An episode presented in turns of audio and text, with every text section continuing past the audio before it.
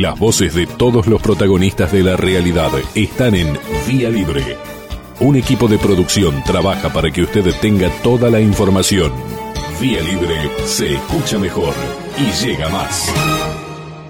Eh, decirle a la gente que eh, Miguel Ángel Toma es un político, es filósofo también, eh, mm, que nació políticamente en el Partido Justicialista, bueno, ocupó distintos cargos de gobierno, tanto legislativo como también desde el punto de vista judicial, pero quería compartir con él una reflexión porque hoy se están cumpliendo siete años del fallecimiento del fiscal Nixman eh, y él por, por haber eh, participado, estado a la cabeza eh, de, de, lo que mm, se llama la central de inteligencia o como se la quiera llamar, se le cambian los nombres pero y los rótulos, pero, pero no la forma de operar.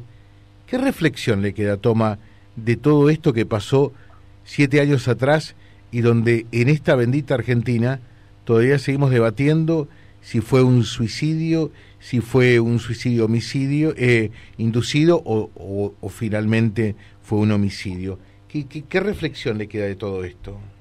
Bueno, que hay una clara intencionalidad de, de generar artificialmente este debate, ¿no? Hay muchos sectores que están interesados en que se siga debatiendo frente a un dato absolutamente incontrastable y es que el hecho de que Alberto Nisman fue asesinado. Ahora, los que Alberto Nisman fue asesinado. No, bueno, pero esto está claramente establecido por la justicia y por un peritaje hecho por los mejores peritos de la Argentina con presencia de peritos de parte y donde nadie pudo objetar el resultado. El resultado de esa pericia, avalada posteriormente por la justicia, es eh, eh, muy, muy terminante y claro, fue asesinado eh, con la presencia de dos personas que lo drogaron con ketamina y que utilizaron el arma que había dejado en la casa de Nisman el perito informático Diego Lagomarcino, este, que ingresaron a una casa y se fueron, a la casa de Nisman y se fueron. Al principio querían hacer aparecer de que estaba cerrada con llave por dentro, mentira. Quedó demostrado de que la puerta simplemente eh, tenía la llave puesta, pero que no estaba cerrada por dentro, con lo cual claramente quedaba de manifiesto que por ahí habían salido quienes lo asesinaron. Eh, quedó también absolutamente claro que hubo una preparación de ese atentado, no funcionaban la mayoría de las cámaras de seguridad en un edificio como, como el edificio Le Parc, realmente muy, muy, muy importante y muy bien mantenido, que las custodias durante 15 horas desaparecieron, no estaban presentes, que hubo 44.000 llamadas telefónicas de agentes de inteligencia y de fuerzas de seguridad que terminaban todas en los momentos previos y posteriores al asesinato de Nisman en Pocino, que era el director de la reunión de información de la Secretaría de Inteligencia, y en Juan Martín Mena, que era el número dos de la Secretaría de Inteligencia. En fin, podemos seguir nombrando infinita cantidad de elementos este, que determina que estamos frente a un a un suicidio, a que no estamos frente a un suicidio, que estamos frente a un asesinato al que podríamos calificar como crimen de Estado.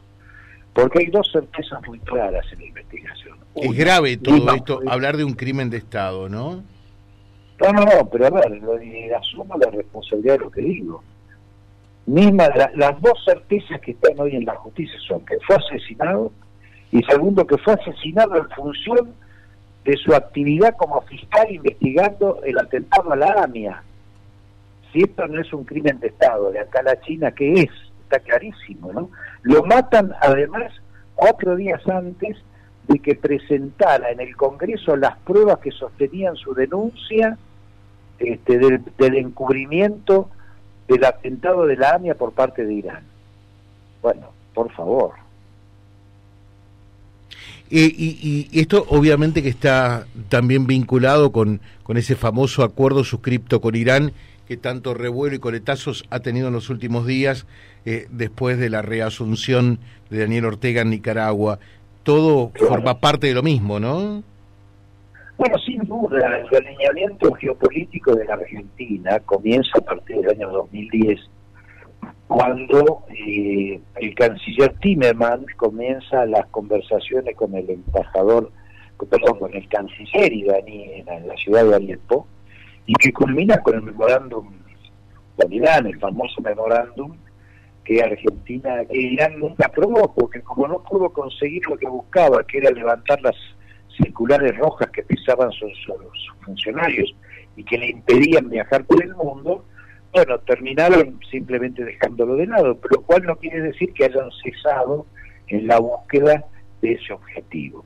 Lo que ocurrió en Nicaragua recientemente, frente a la pasividad argentina con la presencia nada más nada menos que de Moyan Kansai, indica que evidentemente acá detrás de esa, de esa omisión, entre comillas, lo que está presente es un, intento de relacionamiento con Irán y del realineamiento geopolítico de la Argentina. Este, en América Latina con Cuba, Venezuela, este, Nicaragua, obviamente, y a nivel internacional con China, con Rusia y con Irán. Esto es clarísimo. De manera que lo que ocurrió con Nicaragua no tiene que eh, asombrarnos ni llamarnos la atención, es parte, es parte de la misma este, decisión política en el plano internacional. Ahora, eh, eh, volviendo al tema original, Toma, usted que, estuvo a cargo de la entonces CIDE Central de Inteligencia del Estado y demás, ¿ese organismo es inmanejable para el presidente de turno? ¿Es el presidente el que manda para que hagan eh, macanas para que estén en, otras tonterías. Por ejemplo, nadie sabía eh, que, que, esta representante del gobierno iraní iba a ir a, a, Nicaragua, como, como dijo el, el embajador. Eh, nadie sabía que iba a pasar por Venezuela, ni nada que se le parezca. ¿Cómo es el tema de, de, estar en un organismo de inteligencia del Estado? Porque daría la impresión que están en tonterías y en las cosas realmente importantes son sujetos ausentes, ¿no?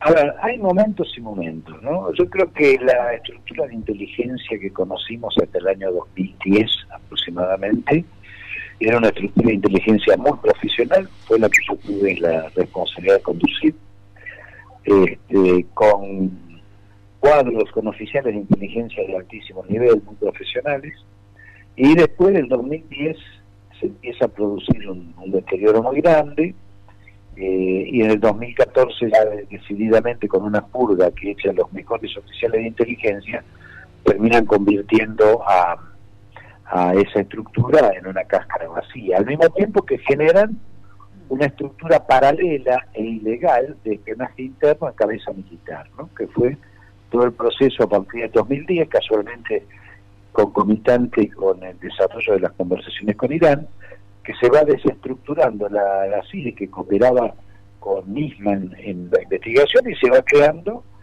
una estructura paralela e ilegal en cabeza militar de espionaje interno. ¿no? Entonces, hoy nos encontramos con que, claro, la, estructura de inteligencia oficial está vaciada este, y se opera por el costado a través de eh, mecanismos sucios, de operaciones sucias, de estructuras absolutamente ilegales.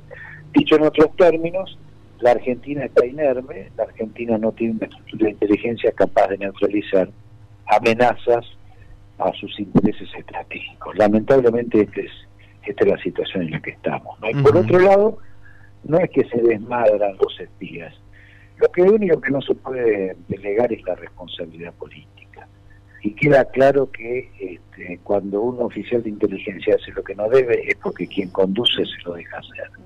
Así que acá la responsabilidad eh, clara, eh, definida y terminante es de quien conduce políticamente esa estructura. Y que no diga que no son conducibles porque esto es falso. Son inconducibles cuando usted pone al frente a inútiles, a ignorantes o a delincuentes. Así de sencillo. Toma, y dos últimas consultas, pero hay una que me es importante. Eh, en este bendito país daría la impresión que la vicepresidenta de la Nación eh, eh, teme de muy pocos o le tiene miedo a muy pocos, pero da la sensación por ahí eh, que, que sí teme o, fue temerosa de Estiuso. ¿Quién es este Estiuso? es tan arpía, tan diablo como lo, lo presentó la entonces presidenta de la Nación, hoy vicepresidenta? Mire, yo lo conozco muy bien porque... Sí, por eso pregunto. durante mi gestión en la Secretaría de Inteligencia yo lo nombré como director de operaciones, director general de operaciones. Eh, lo conocía muy bien además porque yo los 10 años anteriores, desde el 92 en adelante, eh, fui presidente o vicepresidente alternativamente de la Comisión Bicameral de Inteligencia, de manera que conocía acertadamente toda la, estructura de la Secretaría de Inteligencia y después tuve la, la función de conducirla. Como consecuencia de esto puedo decir que este es el mejor oficial de inteligencia que he conocido. Este, y he conocido no solo muy buenos a nivel nacional, sino también internacionalmente. De manera que creo que este, este uso fue el chivo expiatorio al que se intentó utilizar para justificar la destrucción del aparato de inteligencia que se negaba a dejar de apoyar a Nisman en la investigación del atentado a la AMIA. De manera que lo que ha dicho la, presidenta respecto de este uso tiene el valor de quien lo emite. y, es cierto que el expresidente Macri eh, tenía eh, tanto afán y tanto interés en, tener casi eh, un servicio propio de, de, inteligencia para espiar hasta sus propios funcionarios? A ver, eso yo lo he escuchado en reiteradas oportunidades y he tenido oportunidad de hablarlo con el propio Macri. Es, es todo una farsa, una construcción absolutamente falaz, ¿no? Yo creo que lo que le pasó a Macri eh, durante su gobierno es que no tuvo suerte en la elección de quienes debían conducir esa estructura. Cuando una estructura tan compleja es conducida por neófitos, por recién llegados, personas que por más que puedan tener buena intención, este, no conocen eh, la dinámica de esas estructuras, y bueno, terminan teniendo los problemas que tuvo él, ¿no? Pero yo descarto absolutamente que en Macri haya habido la intención de generar una estructura de espionaje ilegal. Lo que sí creo es que quienes condujeron esa estructura no estaban a la altura de las circunstancias. Se esperaban dos cosas de esa gestión. Una, desmontar la estructura de espionaje ilegal y paralela que habría quedado remanente del gobierno kirchnerista. Lamentablemente eso no se logró, por un lado. Y segundo, reconstruir una estructura de inteligencia que cumpliera acabadamente con la finalidad este, que tiene. y tampoco se logró. Tampoco se logró, lamentablemente. Entonces, si no se lograron ninguna de esas dos cosas, eh, me parece que es muy arriesgado decir que lo que quería el Mauricio Macri era una estructura de espionaje propia. Es un absurdo, realmente no tiene ningún sentido. Miguel Ángel Toma, gracias por atendernos, que tenga un buen día. ¿eh? Gracias a ustedes, un abrazo. Gracias. Eh, Miguel Ángel Toma charlando con nosotros eh, porque él fue titular de el organismo de inteligencia del Estado. Se cumplen siete años eh, él no tiene dudas. Eh, Nisman fue asesinado por haber estado investigando el acuerdo que Argentina suscribiera eh, con, con, Irán. Y, en tal caso habla de un espionaje paralelo también. quien fue responsable, cabeza de la entonces CIDE, Secretaría de Inteligencia del Estado, así se llamaba, lo que en Estados Unidos es la CIA, la Central de Inteligencia Americana, pero que lógicamente la eficiencia que tienen es sensiblemente muy distinta, ¿no? Todavía acá eh, estamos eh, pensando si eh, Nisman se mató o lo mataron. ¿Qué pasó? ¿Quién, quién voló la mutual judía, la AMIA? y allá, apenas ocurrido en cuestión de horas, es cierto, un hecho que todavía no se lo perdonan, eh, la voladura, por ejemplo, de las Torres Gemelas, pero al toque ya estaba claro quiénes eran los responsables de aquel atentado.